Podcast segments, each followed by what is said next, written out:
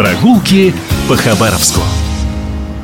Кто вдруг не знает, на месте центральной площади Хабаровска некогда мог возникнуть фруктовый сад. Представляете, как бы сейчас смотрелся Белый дом из-за ровных рядов яблонь и груш.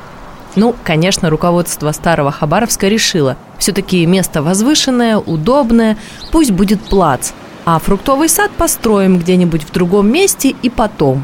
Ну вот и отложили почти на 30 лет – нет, конечно, сады были и в дореволюционную пору, а в Советском Союзе возделывали огромные территории, но только не в центре города, да и вообще не в городской черте. С тех пор многое изменилось.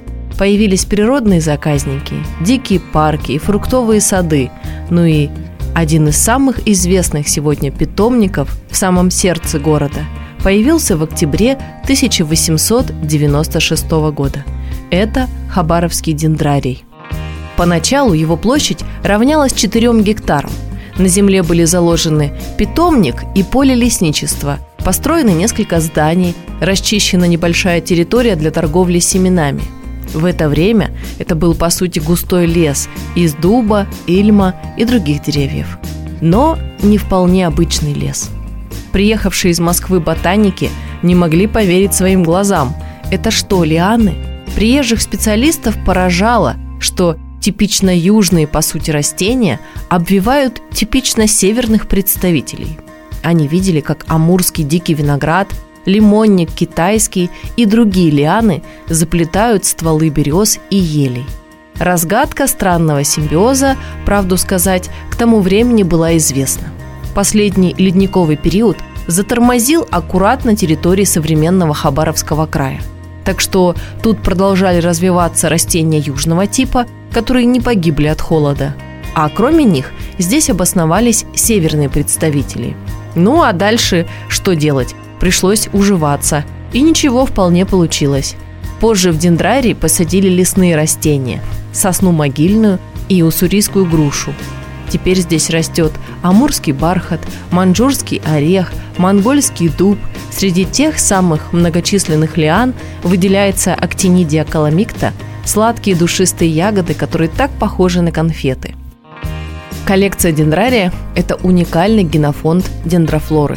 Сегодня она насчитывает более 350 видов растений.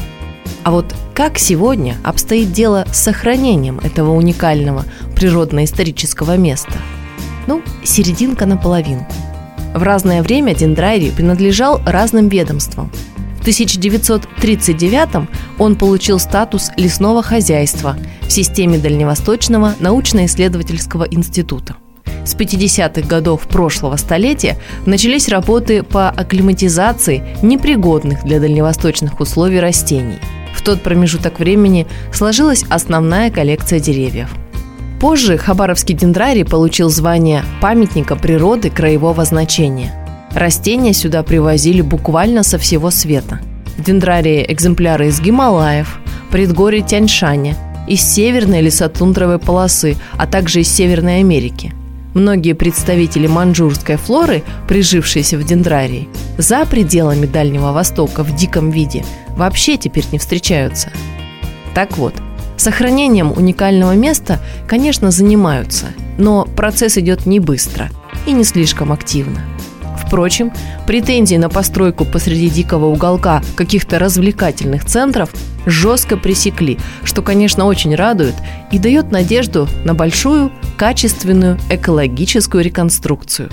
А вы непременно посетите это удивительное место, оглянитесь и просто представьте, что именно так выглядел наш край 100 и более лет назад.